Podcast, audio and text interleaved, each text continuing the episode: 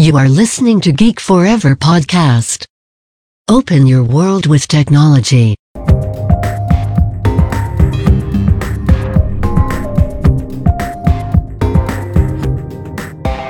This is Geek China.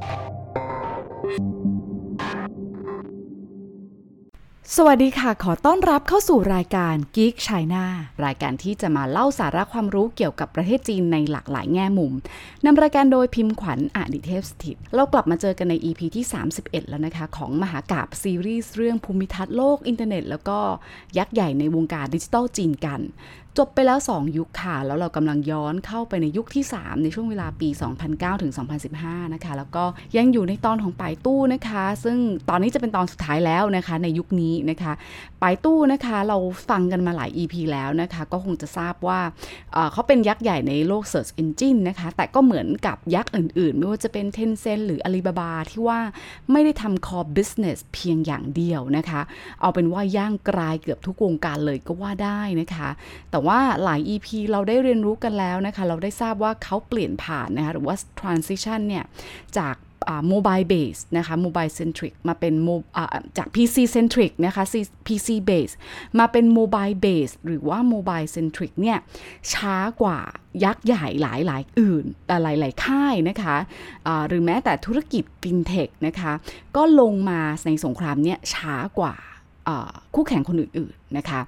แต่ว่า พอมาถึงเทคโนโลยีที่เปลี่ยนโลกสำคัญอย่างปรัญญาประดิษฐ์นะคะ หรือว่า artificial intelligence หรือเรียกสั้น ๆ ว่า AI เนี่ยนะคะ ก็ไปตู้ก็ถือว่าเริ่มได้เร็วกว่ายักษ์ใหญ่รายอื่นเลยค่ะ ซึ่งในยุคนี้นะคะเราก็จะมาในตอนนี้เราก็จะมาเล่าให้ฟังนะคะ ถึงเรื่องการดำเนินงานนะคะ การตัดสินใจนะคะ ลงมาในสงคราม AI นะคะของ ป่ายตู้นะคะ ซึ่งถ้าได้ติดตามฟังในหลาย ๆ EP เราก็ต้องยอมรับนะคะว่าธุรกิจอื่น ๆ ที่เขาลงอะค่ะก็ไม่ค่อยมี traction เท่ากับรายอื่นนะคะ เมื่อทำไม่ค่อยสำเร็จนะคะ ก็หรือเขาก็ลงต้องเห็นว่านะคะ แล้วเขาก็คิดว่า เอ๊ะมันก็ควรที่จะทำในสิ่งที่คนอื่นไม่มีหรือเปล่านะคะ นี่ก็คือยุทธศาสตร์แห่งการเปลี่ยนแปลงครั้งใหญ่ของป่ายตู้เลยนะคะ คือ all in AI ค่ะ คือการทุ่มสุดหน้าตักเลยนะคะ ให้กับเทคโนโลยี AI ค่ะจากข้อมูลของ CB Insights นะคะ พบว่าป่ายตู้เนี่ยจริง ๆ เริ่มวางกลยุทธ์นะคะ เราก็พูดถึง AI เนี่ยตั้งแต่ปี 2010 แล้วนะคะ แต่ก็จะ involve ในด้าน box computing นะคะ ที่ทางพิมพ์ขวัญเองเคยนำเสนอไปแล้วว่าเขาอะ proud to present ไอเดียนี้มาก ๆ เลยนะคะ เป็นยังไงไปย้อนฟังกันได้นะคะ ซึ่งได้ไอตรง box computing ตัวนี้นะคะ เขาได้มีการนำเสนอเอาเทคโนโลยี natural Natural Language Processing นะคะ หรือว่า NLP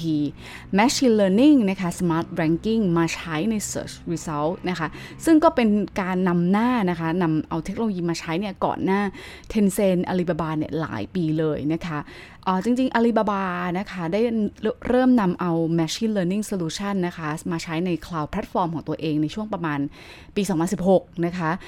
Tencent เองก็จะวางลงทุนในปี 2017 นะคะ ใน AI Research ซึ่งก็จะเป็นยุคหน้า ซึ่งก็เป็นเนื้อหาที่เดี๋ยวพิมพ์ขวัญก็จะมาเล่าในในในตอนทั้งหมดในในในหลังจากเราเล่าจบแล้วในยุคนี้นะคะ ก็จะสังเกตเลยนะคะว่า แต่ป่ายตู้เริ่มก่อนนะคะ แล้วก็คนที่เริ่มก่อนเราจะสังเกตส่วนใหญ่ว่าจะได้เปรียบนะคะ ซึ่ง action แรกสุดเลยของป่ายตู้ในเรื่องของ AI นะคะ คือการก่อตั้งนะคะสถาบัน Deep Learning นะคะ หรือว่า Institute of Deep Learning นะคะ ในปี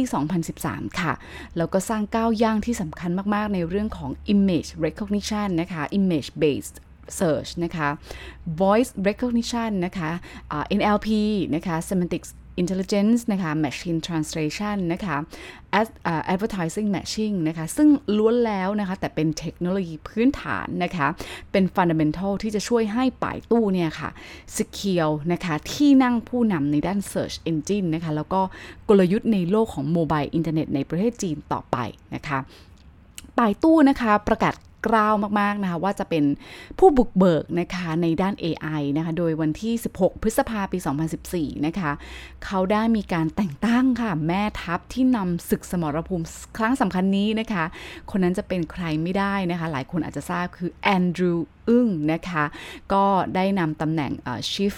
scientist นะคะของป่ายตู้นะคะเขาก็จะดูแลในด้านป่ายตู้ research นะคะที่มีห้องปฏิบัติการทดลอง R&D ทั้งในปักกิ่งแล้วก็ใน Silicon Valley ค่ะ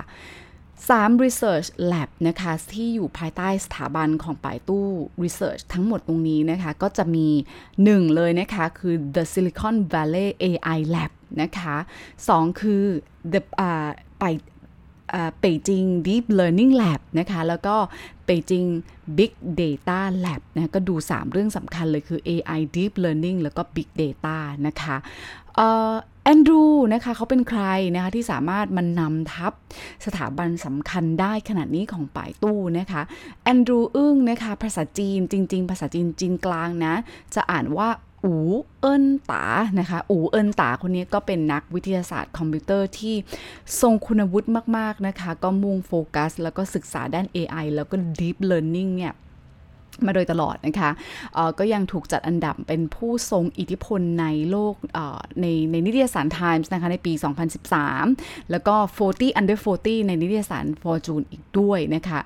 ก่อนหน้าที่เขาจะมาทำงานให้กับป่ายตู้นะคะ ในปี 2011-2012 เนี่ย แอนดรูเขาเป็นผู้ก่อตั้ง Google Brain ค่ะ แล้วก็นำทีม Deep Learning ที่นั่นอีกด้วยนะคะ ซึ่งหลี่เยี่ยนหงที่เป็นแชร์แมนแล้วก็ CEO ผู้ก่อตั้งป่ายตู้เนาะเขาก็กล่าวว่าเป็นเรื่องที่น่ายินดีมากเลยนะคะ ที่จะมีผู้นำที่มีวิสัยทัศน์ตัวจริงนะคะ และมีส่วนช่วยสนับสนุนในวงการด้านนี้มาตลอดนะคะ เพราะฉะนั้น แอนดรูเนี่ยจึงเป็นบุคคลไอเดียลมาก ๆ เลยที่จะมานำทัพนะคะ พาให้ป่ายตู้นะคะเข้าไปสู่ยุค AI นะคะ ซึ่งยุคหน้าอย่างที่บอกก็จะมีบทบาทอย่างชัดเจนแล้วนะคะ แต่ยุคนี้นะคะเขาจะทำอะไรบ้างเดี๋ยวเรามาฟังกันนะคะ ส่วนแอนดรูก็กล่าวว่านะคะป่ายตู้เองก็เป็นบริษัทที่มีวิสัยทัศน์ที่ก้าวไกลมาก แล้วก็มีความมุ่งมั่นแน่วแน่นะคะมีคอมมิชเมนต์นะคะเขาก็ตื่นเต้นมากที่จะมาช่วยในในการวางนะคะเทคโนโลยีพื้นฐานทางด้าน AI นะคะ แล้วก็ในส่วนอื่นๆ ที่เขาเชื่อมั่นว่าจะสามารถเปลี่ยนโลกได้อย่างแท้จริงค่ะ แต่สิ่งหนึ่งเลยนะคะที่ขาดไม่ได้สำหรับป่ายตู้ Research นะคะะแล้วก็ห้องปฏิบัติการ ห้องปฏิบัติการต่างๆ ที่เราพูดถึงมานะคะ ทั้ง 3 ห้องใหญ่นะคะ คืออะไรคือการดึงดูดท a l e n t ค่ะ ไม่ว่าจะเป็นจากจีน จากอเมริกา แล้วก็จากทั่วโลกนะคะเข้ามามามานำนะคะ มาพัฒนาในเรื่องของเทคโนโลยีตรงนี้นะคะ นอกจากนี้นะคะป่ายตู้ก็เพิ่มเงินลงทุนนะคะสำหรับการวิจัยและพัฒนานะคะในปี 2015 นะคะ เป็นจำนวน 1,600 ล้าน USD นะคะ ซึ่งพอเพิ่มจาก 46%จากปีก่อนหน้าเลยนะคะ และทั้งหมดทั้งมวลก็มันเน้นในเรื่อง AI โดยเฉพาะค่ะ 3แลบเมื่อกี้ที่บอกไปนะคะก็จะมีทีมงานประมาณ 1,300 คนนะคะ ซึ่งป่ายตู้ AI แพลตฟอร์มเนี่ยจริงๆ จะเรียกว่าป่ายตู้ Brain นะคะ ส่วน Machine Learning นะคะก็จะเรียกว่า Paddle Paddle นะคะก็จะเป็น Open Source นะคะก็จะเป็นเครื่องมืออีกอันหนึ่งที่จะมาประเมินนะคะ Deep Learning Performance นะคะ แล้วก็อีกที่หนึ่งนะคะก็จะเรียกว่า Deep Deepbench นะคะ ก็จะเป็น Open Source Benchmarking Tools นั่นเองนะคะ ส่วนในแง่ของการลงทุนนะคะในสตาร์ทอัพนะคะนี่อาจจะขอแทรกมานิดหนึ่งนะคะสตาร์ทอัพนะคะก็คือการลงใน private market เนี่ยนะคะสามยักษ์ใหญ่จริง ๆ นะคะ ก็เริ่ม กระจายลงทุนตั้งแต่ปี 2014 แล้วนะคะในปลายปีนี้แล้วนะคะ เพียงแต่ป่ายตู้นะคะ ต้องบอกว่าเมื่อเปรียบเทียบกันระหว่าง Tencent กับ Alibaba นะคะป่ายตู้เนี่ยมี portfolio ที่หลากหลายที่สุดนะคะในศาสตร์ของ AI นะ ก็จะมีประมาณ 11 category เลยที่หลากหลายนะคะ ไม่ว่าจะเป็นข่าวสาร healthcare AI chip นะคะ แล้วก็ในการโฆษณานะคะ ยักษ์ใหญ่นะคะ Search Engine นะคะ ต้องบอกเลยไม่ว่าจะเป็นฝั่งของอเมริกานะคะ อย่าง Google นะคะ ที่ใช้กันกับทั่วโลกเลยนะคะ หรือว่าป่ายตู้ที่ว่า dominate ในจีนเนี่ย ก็จะถือว่าเป็นไอเดียนะคะ ในเรื่องของ Big Data นะคะ มายาวนานกว่าใครนะคะ อย่างที่เราเห็นนะคะ แต่ว่า ยุคนี้นะคะก็จะเป็นยุคที่เราเเริ่มนะคะที่จะเห็นว่ามี breakthrough นะคะทาง AI ขึ้นมาจริงๆนะคะยุคนี้ป่ายตู้สร้างอะไรบ้างนะคะในงานป่ายตู้ World Conference นะคะที่จัดขึ้นเมื่อเดือนกันยาปี 2015 นะคะป่ายตู้ได้ประกาศ launch นะคะ Duer OS นะคะเป็น AI platform นะคะสำหรับการสนทนานะคะที่ถูกฝึกขึ้นมานะคะผ่าน ฐานข้อมูลในระบบนิเวศจีนนะคะ ซึ่งอย่างที่บอกคือเราก็ทราบกันดีนะ ขนาดมหึมาแน่นอนใช่ไหมคะ Duer OS นะคะ หรือว่าตู้ปี้นะคะ อันนี้นะคะ เป็นโมบายแอปที่เอาไว้ช่วยปฏิสัมพันธ์นะคะ ผ่านเสียงนะคะะแล้วก็เพื่อให้มีการการทำงานได้อย่างมีประสิทธิภาพนะคะ โดยให้ AI เนี่ย ให้ฟังนะคะแล้วก็รับรู้เข้าใจผ่านเสียงของคนพูด อารมณ์สิรินั่นแหละนะคะของของ Apple นะคะ Duo OS นะคะเป็นแอปพลิเคชันที่ถือว่าในตอนนั้นนะคะก็เป็นแอปพลิเคชันชั้นนำในวงการ AI ของป่ายตู้เลยก็ว่าได้นะคะปี 2015 นะคะ อย่างที่บอกไปคือเป็นปีที่มีการค้นพบที่สำคัญนะคะหรือว่า breakthrough ที่ เกี่ยวข้องมากมายเลยนะคะในแง่ของ speech recognition technology นะคะป่ายตู้นะคะก็มีการใช้ deep speech นะคะ tech นะคะที่ประยุกต์ใช้กับภาษาจีนกลางนะคะแมนดารินนะคะที่ถือว่าค่อนข้างแม่นยำนะคะ และนี่ก็จะเป็น game changer ตัวจริงเลยนะคะ DuerOS นะคะก็ยังมี solution ที่ครอบคลุมมากเลยนะคะให้ผู้ใช้งานสามารถสั่งแล้วก็ตอบโต้กับอุปกรณ์นะคะ ผ่านกระบวนการ NLP นะคะที่ที่เรียกว่าที่เป็นที่ย่อมาจาก natural natural language processing นะคะ ที่ให้คอมพิวเตอร์ค่ะเข้าใจภาษามนุษย์นะคะ เพียงแค่คุณส่งคำสั่งด้วยเสียงนะคะนะคะก็มีการประยุกต์ใช้งานที่หลากหลายนะคะ แล้วก็สามารถให้เข้าถึงนะคะคนธรรมดาคนคนธรรมดาเนี่ยได้อย่างง่ายขึ้นนะคะ แล้วก็กว้างขวางมากขึ้นนะคะ อย่างที่เล่าไปนะคะปายตู้เริ่มลงทุนใน AI เนี่ยก่อนใครเพื่อนเลย แล้วก็เนอื่นๆด้วยนะคะ ที่สำคัญนะคะเขา recruit นะคะ top talent นะคะ ต้องบอกว่าเงินเดือนที่สูงมากๆนะคะจากทั่วโลกเลยนะคะ ก็มันสิ่งนี้นะคะก็จะทำให้เขาได้เปรียบในการแข่งขันนะคะ ต่อการปฏิวัติของ AI นะคะ นอกจากนี้สิ่งที่ทำให้เขาได้เปรียบนะคะในการแข่งขันมีอะไรอีกนะคะหนึ่งเลยคืออัลกอริทึมนะคะสองคือ computing นะคะและ 3 ก็คือ Data นะคะเมื่อมีคนที่ท ALENT มาก ๆ นะคะแล้วก็มี 3 ส่วนสิ่งประกอบนี้นะคะ ก็เลยทางก็ก็เชื่อมั่นเลยนะคะว่า ป่ายตู้นะ AI ของป่ายตู้ก็จะไปไกลได้กว่าบริษัทใด ๆ ในโลกใบนี้ด้วยนะคะอัลกอริทึมของป่ายตู้นะคะถูกสร้างบน Ultra Large Scale Neural Network นะที่มีขนาดใหญ่มากๆนะคะแล้วก็เป็นอันดับต้น ๆ ของโลกนะคะคือมีกว่าล้านล้านพารามิเตอร์นะคะแล้วก็มีตัวอย่างกว่าแสนล้านชิ้นเลยนะคะ Computing Computing Power System ของป่ายตู้นะคะก็มาจาก เซิร์ฟเวอร์หลายแสนเครื่องนะคะ แล้วก็มี cluster GPU ที่มีประสิทธิภาพที่สูงที่สุดในจีนนะคะ เพราะฉะนั้นเนี่ยต้องบอกว่าป่ายตู้เขาคือใคร เราทราบดีเขาเป็น Search Engine ใช่ไหมคะที่ใหญ่ที่สุดนะคะ ในประเทศจีนนะคะ แล้วก็เป็น Search Engine ภาษาจีนที่ใหญ่ที่สุดในโลกนะคะ เพราะฉะนั้นทำให้ป่ายตู้เนี่ยเข้าถึงได้มากกว่าล้านล้านเว็บเพจนะคะ พันกว่าล้าน คำค้นหานะคะ แล้วก็รูปภาพแล้วก็วิดีโอแล้วก็คอนเทนต์ต่างๆนะคะ ดังนั้น Duer OS ตัวนี้ค่ะจึงเรียกว่าเป็นการสังเคราะห์นะคะ ที่ดีที่สุดของป่ายตู้เทคโนโลยีเลยนะคะ ไม่ว่าจะเป็นการรวมเอาอย่างที่บอกเอาเทคโนโลยีทุกอย่างเลยที่เกี่ยวข้องไม่ว่าจะเป็น speech recognition image recognition NLP user profile นะคะ แล้วก็ advanced technical skill ต่างๆนะคะ เหล่านี้นะคะก็เพื่อที่จะสร้าง conversational computing platform ที่ก้าวหน้าที่สุดนะคะสำหรับปลายตู้นะคะ ต่อมาค่ะ จาก human computer interaction ใช่ไหมคะ ผ่านเสียงนะ เมื่อกี้ที่พูดมาคือผ่านเสียง ก็เริ่มที่จะมีการใช้ผ่าน facial recognition นะคะ หรือว่าระบบจดจำในใบหน้าด้วยนะคะ ดังนั้นนะคะป่ายตู้ก็เลยสร้างที่เป็นลักษณะเป็นเหมือน consumer robot ขึ้นมานะคะ เขาก็เริ่มจดสิทธิบัตรในจีนนะคะ ในปี 2015 นะคะ แล้วก็ในประเทศต่อๆไปในยุคหน้านะคะอะหลังจากที่เราเล่าไปแล้วนะคะก็ ในหลาย EP นะเราน่าจะทราบว่าป่ายตู้จริง ๆ ทุลักทุเลมากๆ เพื่อให้ตามทันคู่แข่งนะคะ จะแพ้ชนะก็ต้องมาดูในยุคหน้า แต่ว่าหลายคนคงทราบแหละว่ามันยังไงใช่ไหมแต่ว่า ต้องบอกว่าหลายธุรกิจนะคะ ไม่รอดจริง ๆ นะ เพราะฉะนั้นเนี่ยในการตัดสินใจลงลงทุนด้าน all in AI อย่างนี้นะคะ ก็คิดว่าป่ายตู้มาถูกทางแล้วนะคะ เพราะว่า strength เลยนะคะ core strength ของป่ายตู้นะคะ คือประสบการณ์ในด้าน deep learning นะคะ speech recognition นะคะที่มาพร้อมกับจำนวนข้อมูลมหาศาลเลยนะคะ ที่เขามากับการ search engine อย่างที่บอกนะคะนายแอนดรูนะคะเขาก็บอกว่าป่ายตู้นะคะ จึงเป็นบริษัทระดับโลกนะคะเพียงไม่กี่บริษัทนะที่สามารถเข้าถึงข้อมูลมหาศาลแบบนี้ได้นะคะ และตอนนี้นะคะผู้นำ AI ก็ shift นะคะกำลัง shift ไปสู่ high performance computing นะคะ และป่ายตู้เองก็จะเป็นบริษัทหนึ่งในไม่กี่บริษัทของโลกที่จะสร้าง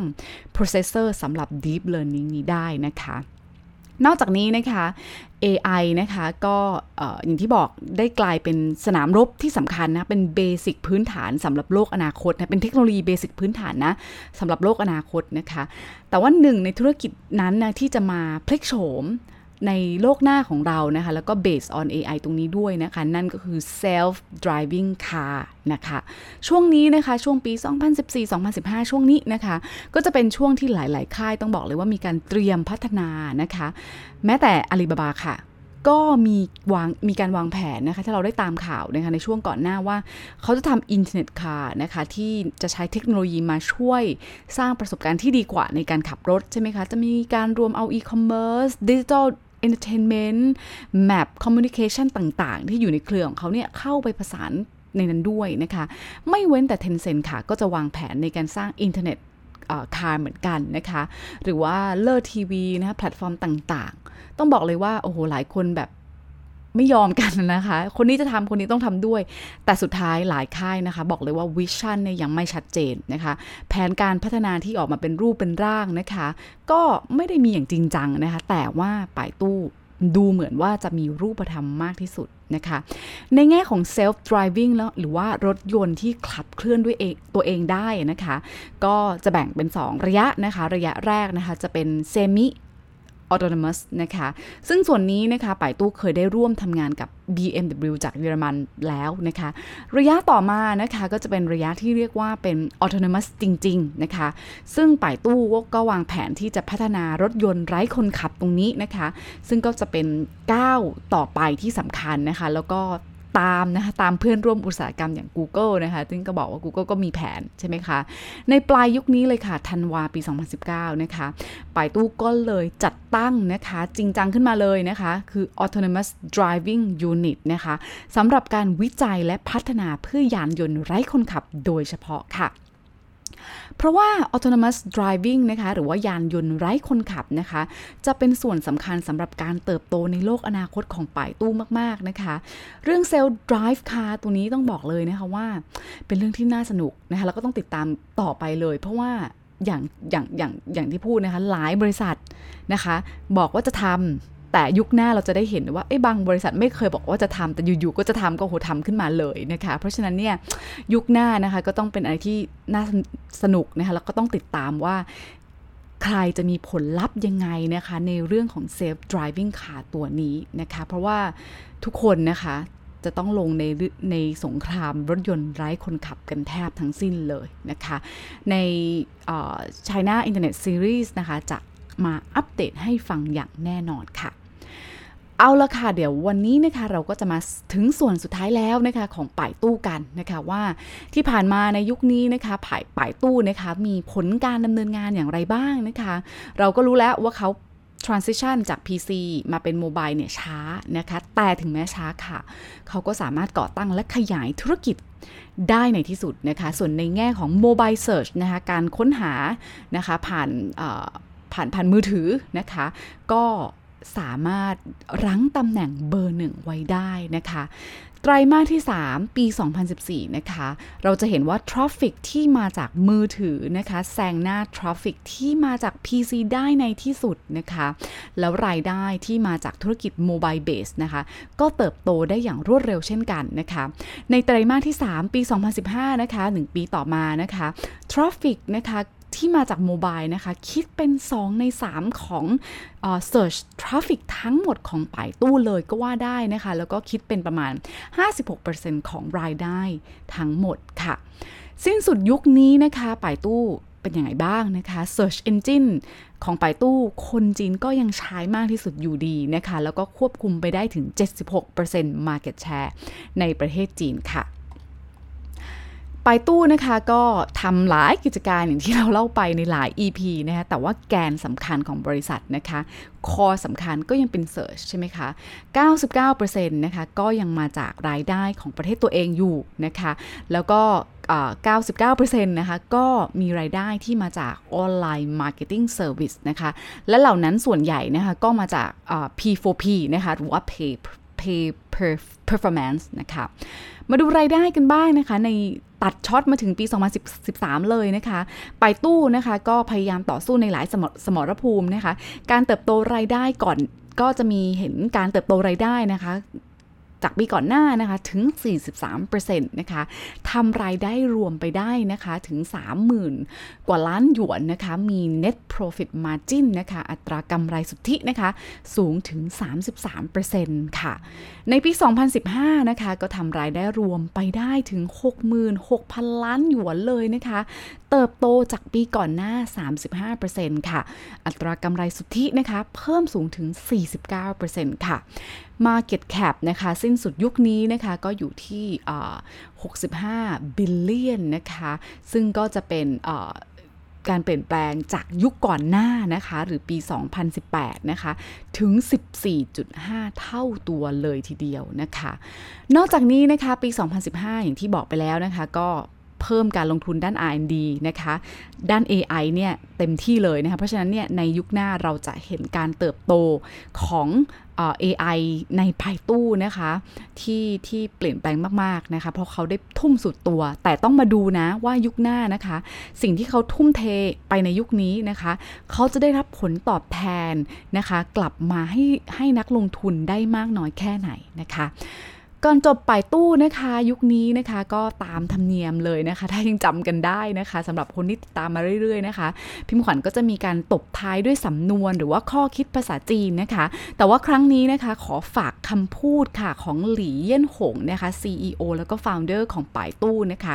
ในประเด็นที่เขาเห็นความสำคัญของ AI กันมากๆนะคะ เห็นมากถึงขนาดที่ต้อง all in AI นะคะ ซึ่ง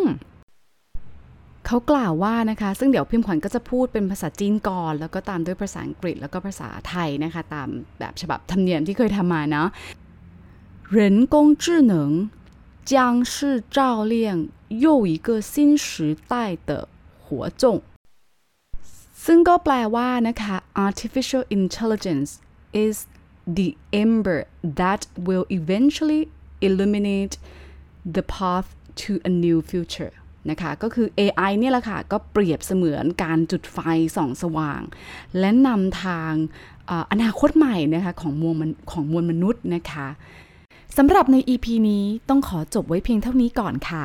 ฝากติดตามพิมพ์ขวัญกันได้ 2 ช่องทางแล้วนะคะ ที่รายการ Geek China ในช่อง Geek Forever Podcast และทางช่องทางส่วนตัวของพิมพ์ขวัญเองที่ China Talk Podcast ค่ะ ถ้ายังไงก็ขอฝากติดตาม กด Follow กด Subscribe กันด้วยนะคะ แล้วเจอกันใหม่ใน EP หน้าค่ะสำหรับวันนี้ สวัสดีค่ะ